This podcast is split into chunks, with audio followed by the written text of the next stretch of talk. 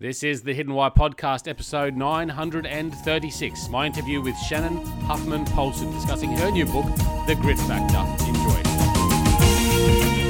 Hello, Shannon. Welcome to the Hidden Why podcast.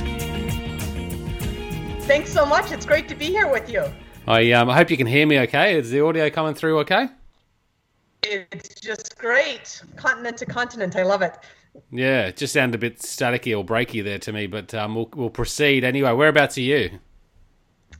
I live in Washington, north central Washington state, pretty close to Canada, in the Pacific Northwest of the U.S. Okay. And how's it all going over there for you guys?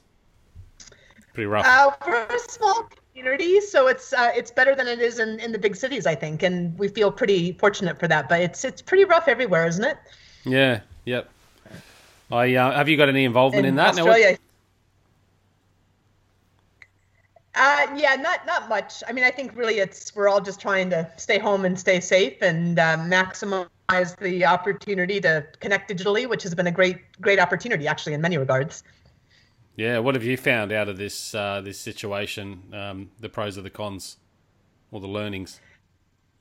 Well, the cons are I'm used to to traveling for keynotes all the time across the country, and um, and I really miss the, the chance to connect with people in person for sure. But at the same time, the pros are that there are opportunities to connect in ways that uh, might not have happened otherwise, except that all of us are working remotely. So I'm I'm pretty excited about that, and the uh, the opportunity too then to develop the online offerings that I've had in the works for some time, and now have a lot of extra incentive to uh, to really make work. Yeah, yeah, that's cool. I um I certainly have found some pros, you know, out of it. I think connecting with family and, and just sort of uh, sort of highlighting some of those values that maybe we've we've forgotten about um, that are important for life. So I think that's exactly. that's come to the forefront. Um, now, tell us a bit about your background. Yeah, well, most I right now I've been working on the Grit Factor and the Grit Institute now for for close to seven years, which is a combination yeah. of, uh, of of talking to companies again across the country on leadership and grit. But then, you know, about seven eight years ago, maybe I had a young woman reach out to me, um, and she reached out to me because I was part of a United States military officer online mentorship program, and I had served after college as one of the first women to fly the Apache helicopter in the U.S. Army, mm. and as an aviation officer, and served on three different continents. And and so she reached out to me uh, and asked if I would help to mentor her as she began her journey. And I immediately said yes, but then I thought, wow, you know, I've been out of the military at that point for for about 10 years. I've transitioned through an MBA at the Tuck School. I've been working in the corporate world for some time. So, how can I scale the advice that I give to her so it's not simply my own experience, which I think is very rich, but also is unique in some regards as the first woman to integrate into an all male field?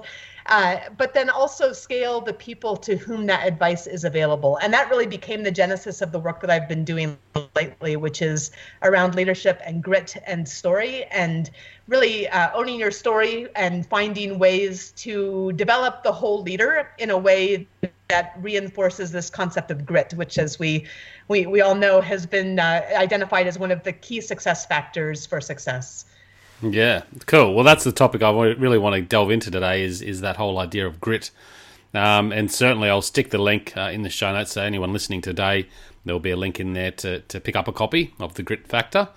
Um, can you start with a definition of grit? Yeah, well, I'll, I'll start with the commonly accepted one because the, yep. the researcher in the space obviously is Angela Duckworth, and she's defined it as hmm. passion and perseverance towards a long-term goal. And so that is the uh, the accepted definition, I think, in academic circles. I have defined it a bit differently as a dogged determination in the face of difficult circumstances. And and in a way, with the times that we're living in right now, when we don't really know what the long term horizon looks like, I think yep. that dogged determination really, at least for me, resonates even more than it did before. So, yeah, for sure. Um, I love that, and and I think it's it's probably something that a lot of us struggle to to come to terms with is getting getting grit, I suppose, or having grit. I mean, do you get it? Do you have it? Do you how do you how do you establish grit? That's such a good question, and I get this all the time. Is and the, and part of the question is, as I started to work on the the what became the grit factor, I had no idea it was going to turn into that uh, when I began the project. But I began to interview women in the vanguard of their military field. So these are leaders that happen to be women, and um, there's a number of early general officers, a woman submariner, a combat rescue swimmer, uh, several generations of military pilots, uh, including some of the very most recent attack pilots that were in the same cohort as I am and even more recent, and then one of the first women Army Rangers. So this really incredible cohort of leaders. And I hear again and again, and I, um, this I concern almost that, well, okay, if these people had grit, that's fine, but I don't have grit. Or mm. maybe my kids don't, or maybe my team doesn't. And so, does somebody have it internally, or is it something that's developed? Develop. Yeah. And I, yeah, the answer is both in this case because you know one of the things that's really clear to me after those years in uniform at a time in the corporate world too is that grit is not something that's just for military pilots and big mountain climbers but it's something that is innate to every single one of us. And it is also just like a muscle it's something that can be developed as well. Yeah. I mean i think there's a couple of things in there um, and I, I don't know if and yeah i mean i don't know if anything's innate as such. I think we all develop it in some way, but we all have the ability to to bring it to the forefront um, through our life experiences. And your definition of passion and perseverance towards a long term goal. I mean, yeah. do we need to have like when we you know have grit i mean do we have grit towards everything then in our life if we have grit or do we just have it towards those certain things like you know you might have grit towards a, a long-term goal of, of writing a book or something like that or becoming a speaker um, but you may not towards you know mowing lawns or something.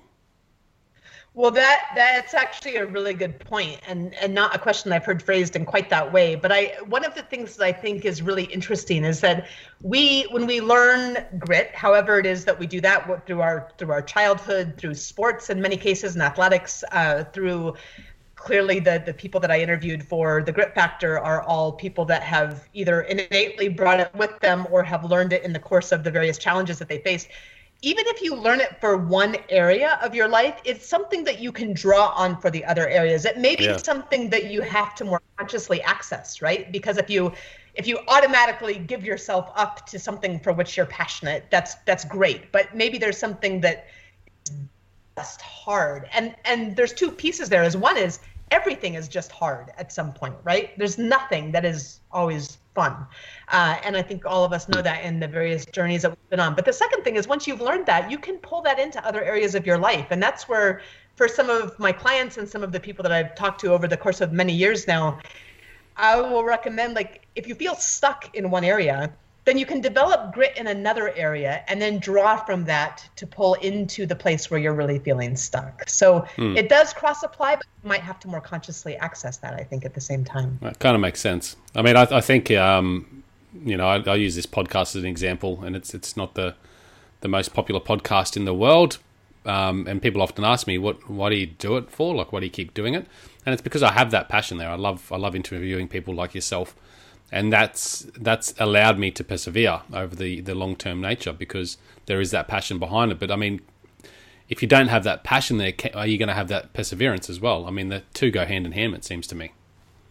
Yeah, no, it's a really good point. And I, you know, one of the things that maybe is a helpful thing to understand is is you don't have to have for everything. You don't have to have passion for everything, and no. and it, and it could well be that there are are parts of your life where you say, you know what, this is not something. If it's not necessary, I mean, if it's necessary, then it's necessary, and you find a way to do it. And if it's not necessary, then maybe you say, hey, this is something I can let go, uh, and work on yeah. something else where there is more passion. So yeah. it's a little bit fine line because again all of us are going to get to places where even if you love your your sport you love like in our area we do a lot of there's a lot of nordic skiing and there's several olympians in our area. Well they're not always going to love what they're doing right? I mean mm. sometimes it's just going to be miserable it's going to be cold and wet and rainy and icy and they're still going to have to go out and train. Um, and that doesn't mean that you should quit skiing but at the same time if you don't have that in a, in a more holistic and, and maybe broader sense then then maybe it's something that you that it is time to let go yeah, I um, I think there's a micro sort of um, you know focused in version of grit, grit towards a, a, a certain goal, but then the macro yeah. version of that as well is grit in life. You know, it's um, life is hard and And I think this whole idea of grit can be applied to life in general. And if we can take away the same tools that allow us, um, you know, to have that grit on a, a smaller sort of goal and put that into our life, then that's going to certainly help us excel in life. My gosh, that's so true. And I, I actually think too, there's kind of, and I haven't quite parsed this out exactly, but I think there's a couple kinds of grit to your point. And one of them, I mean, maybe there's even three types, but one of them is kind of like mile 23 of the marathon, right? Mile 23 is just awful for for everybody that runs a marathon and you just have to get through it you just have to get through to the end but there's something else that is this longer term thing. And and it really does become part of something that is much more holistic. And that's why when i developed training at the grit institute and the the signature course there is going for grit and that very much parallels the book and the phases of the book uh, it really is about whole leader training. And i think if you have to look at the whole person because that's really that's really how it works. It's not just an mm. isolated thing. It's really about us as whole people and whole human beings. And maybe there's never a time that we've understood that more than this time that we're living in right now. Yeah, absolutely. What um so how do we go about developing grit? What have you learned? yeah. I, so you know when I was I spoke at West Point recently, um, and we talked about how grit is sort of like push-ups, right? Like you train for push-ups by doing push-ups, and you train for grit by doing hard things. Um, and so so one of the biggest pieces of, and this is part of the Army's Master Resilience Training Program. Actually, it's all based in the positive psychology that comes out of Martin Seligman's work at the University of Pennsylvania. And part of it is that you you teach yourself to do hard things by doing other hard things in smaller quantities. So you start out with something small and then you increase the difficulty and you increase the difficulty again. And so that's really, um, I think, a big piece of it. Um, but there's so many different exercises that really are part of the very specific aspect of building grit. Um, the piece that I really think is important, because I think of that as kind of a phase two piece when I look at the whole leader training. And I really talk about three phases. The first is really commit, own commit. your, which is owning your story. It's drilling down to what I like to call core purpose, not just purpose, but the core purpose. Mm-hmm. Um, and then the second phase is really building your team, understanding that we don't do it alone, learning to listen as both an art and a science. Um, and, and, then it is building those specific skills related to grit and resilience. And then that last phase is about audacity and authenticity and adaptability. So again, you can build grit in a very specific way for that kind of mile 23 of the marathon. But grit as a whole life concept, like you brought up just a little bit ago, which I think is really, really a thoughtful perspective on it, does require a whole person approach. Yeah, well, that I mean, that's I mean, we could break that down really. You commit to a, a, core, you know, an essential purpose, and I guess that's why this show exists because I'm in search of, you know, a greater purpose and finding purpose, and um, you know, it started with you know following passions and things like that, and I, I certainly think whether it's a goal or a life in general, we need to have that that core purpose under there. How do you go about drawing that out of people? Yeah, that is a good question. Um, so I do a couple of things, and I start with, and I really think I, I, think of core purpose as something that you can get to after you start to think about your own story and your own story. So it starts I, with your story. Start, I, I think of it as starting with your story, and the reason I'll tell you why. And I think of it as starting with looking back at your life and looking at those circumstances that really are were challenging to you or really brought you joy? Um, places where you had a chance to really develop or chance places where you maybe fell down?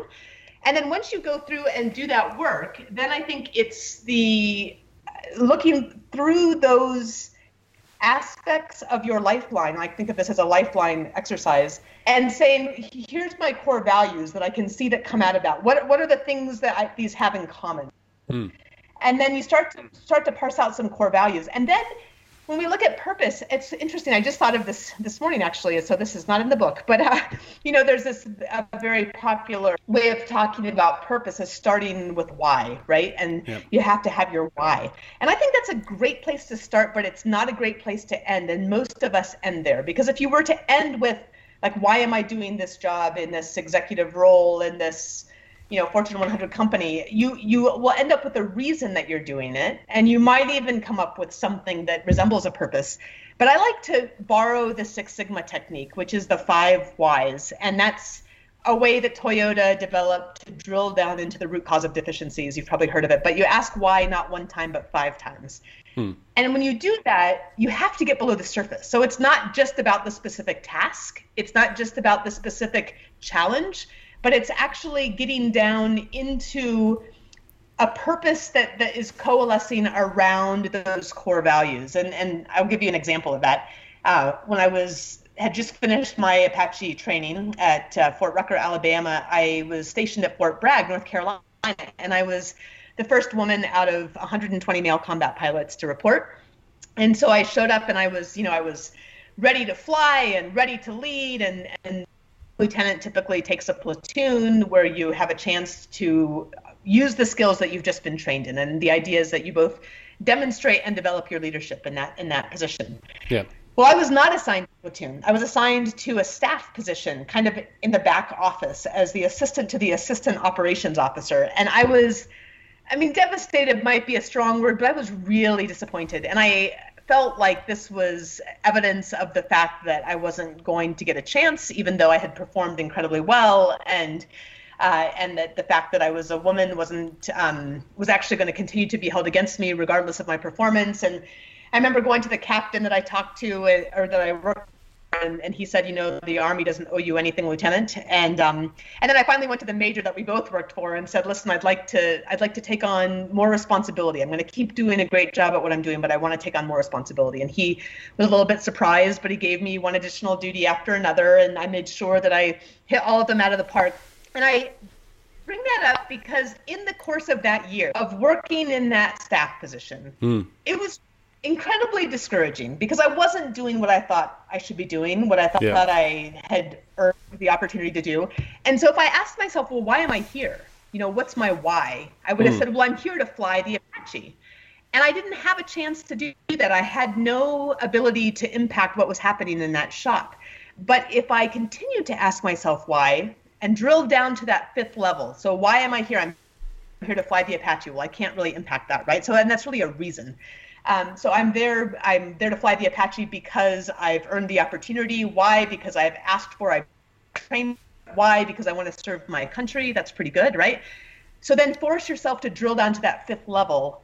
Why? Because I wanted to serve. Yeah. And ultimately, service is that coalescing purpose in my life that if I look back over my lifeline many, many very, very different activities are all connected to this concept of service. And that continues to be really my core purpose in life, even today, with my family with young boys and the work that I'm doing right now in leadership and grit and connecting to others in, in ways that, that are meaningful to them and, and help them develop in their own lives. So, mm. so that's that's the story of my drilling down into core purpose but i do think it's interrogating that why much more deeply than than we're often um, than, than we often do naturally. Yeah, we never give it time. We we yeah. No, We're always surface level, you know. And. I think of that. Um, someone explained it to me once as an iceberg.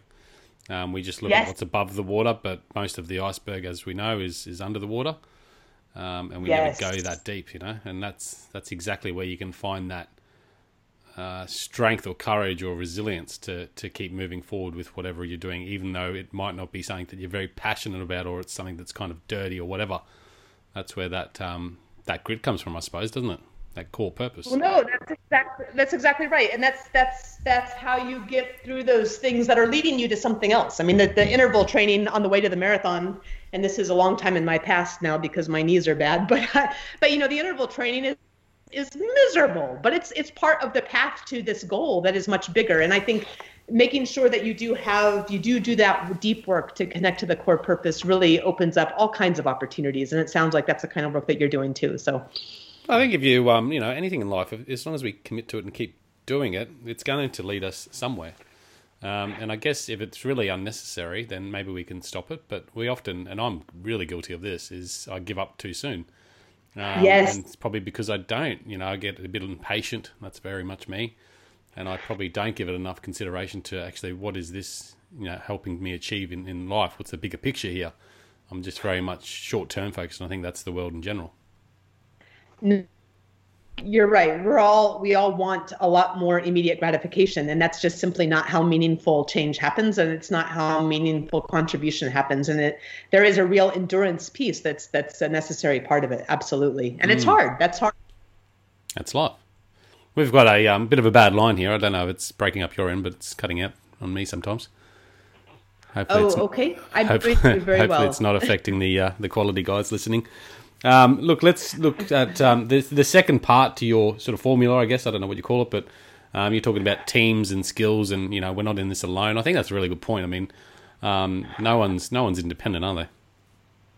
No, they. I mean, none of us do it alone. It's sometimes I think, especially for leaders, when I talk to people on the uh, the leadership aspect of grit, it very much feels like a lonely thing. And when we're integrating into new fields, it very much feels like a lonely thing. But yeah, the, the second phase, the first phase is the commit phase. The second phase I, I call learning, and then the learning. third phase I call launch. And in that learning phase, that critical piece really is saying, hey, who's on who's on my team? Who do I need to have on my team? How can I find those people? And then whose team am I on? Right? Because and, and, it's actually if you want to look at it selfishly that's just as important for your career as it is for somebody else's but also contribution is is what makes the world go around. And so mm. it really is a team in a very holistic sense as well. Absolutely. What um i mean i think learning is is critical to anything. It, it reinforces that that commitment and that purpose doesn't it?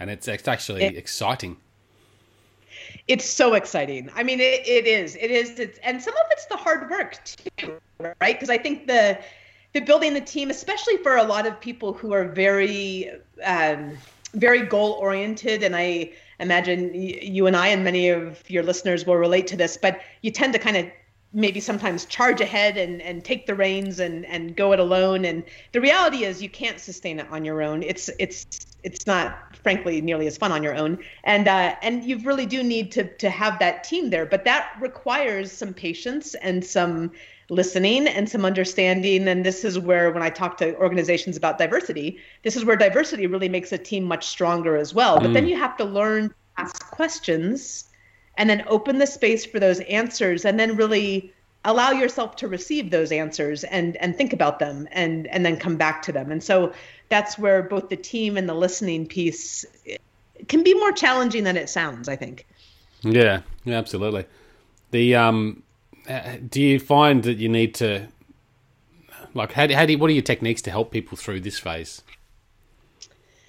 Well i, I have a there's a whole system that will be um, available in the book for sure, and it's also in the training going for grit that is looking at the various circles uh, within your and i kind of think of it almost as a solar system you know the different the people that are the, your your intimates um, mentors uh, which sometimes is a little bit of a fraught word because it's not often very well understood um, that sometimes will also uh, include but is separate from sponsors. And then you'll have other people that are a little bit more in the periphery but are, are perhaps colleagues or people in other mm. industries that are also very much a part of of your success. Those are also networks um, whether they're social networks or whether they're professional networks. And so we look at each of those different areas and look at the people that you have in those areas or the people that you want to have and you want to try to develop. And i think the piece in there that is often most challenging for people is the is mentorship because mentors are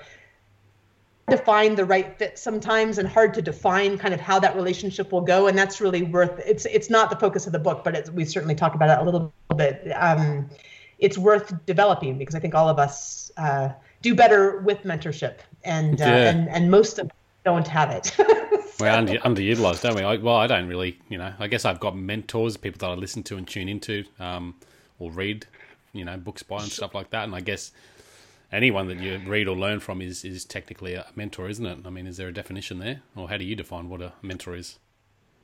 No, I think I think all of that is very true. I think there's we can learn from from many many people. I think a mentor in the most ideal sense is somebody where there's an actual relationship that develops and you know, it's not um, it's not the kind of a relationship that's like going to your boss and saying, "Hey, I'm trying to get this done and I need help with these three tactical aspects." But it's more of a relationship where you might be discussing something in a more strategic sense, like I'm thinking about moving into this kind of position what are some of the things you might think about or what are some of the so it's kind of a, a more strategic sort of a a discussion i think with a mentor but also the other piece that's not often discussed but but certainly there's excellent research to support is that mentorship is really a reciprocal sort of a relationship it's not a it's not a senior junior sort of a thing or at least it shouldn't be it should be something where people are learning from each other and that might be something where uh, either person might say hey I came across this article and this related to our conversation, and I was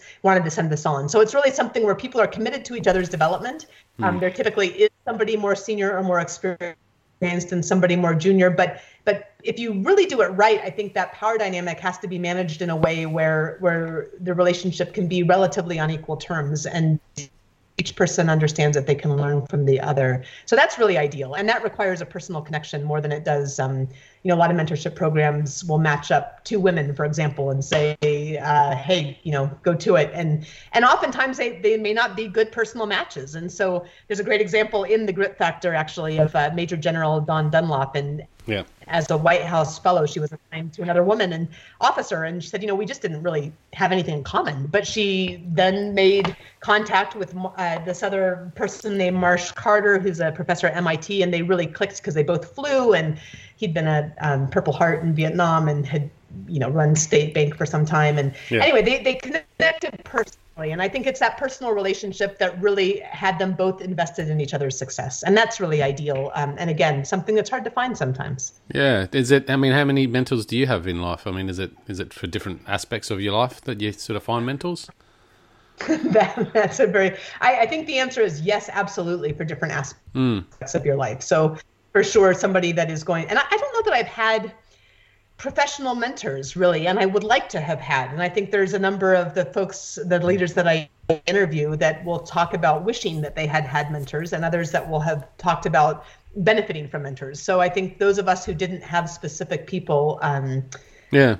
wish that we did and others others benefited. But i certainly will say that in other aspects of life whether it's as a you know as a as a mom uh, there is i can think of one or two people that i can talk to and say hey i'm i'm struggling with this what do you what do you think and yeah. and they they act as mentors people, and i think you that's bounce a, off yeah yeah, I mean, it's, it's a two-way street for the mentor relationship as well. It's not just necessarily, you know, someone guiding you all the time, but you actually giving a bit back to them. Exactly. That's that's ideal, right? Is it's a true relationship. It's not a one-way street, and, and no mm. relationship that's successful ever is, right? Yeah, cool. I like it. What's the um, last phase? Adaptability? No, what did you call it? yeah, the last phase is launch. Because uh, of course we're talking about. I, I, like all my aviation metaphors. Uh, and um, the, the, the three big pieces are kind of three A's, and uh, one is audacity. And audacity is being willing to take risks and understanding that failure, uh, as Churchill said, is not final. I like to say that it's not failure that matters, it's what you do with it that counts. But that's very much that risk taking and that willingness to face failure is very mm. much part of the path to any success. And that's audacity. Then authenticity. And I think authenticity, um, especially for women leaders, but I think this is true for anybody going into a new culture, can be really tough because it's not sustainable to lead in a place where you're not able to be yourself. And that's where i think understanding that in order to bring your greatest contributions you have to really truly be who you are.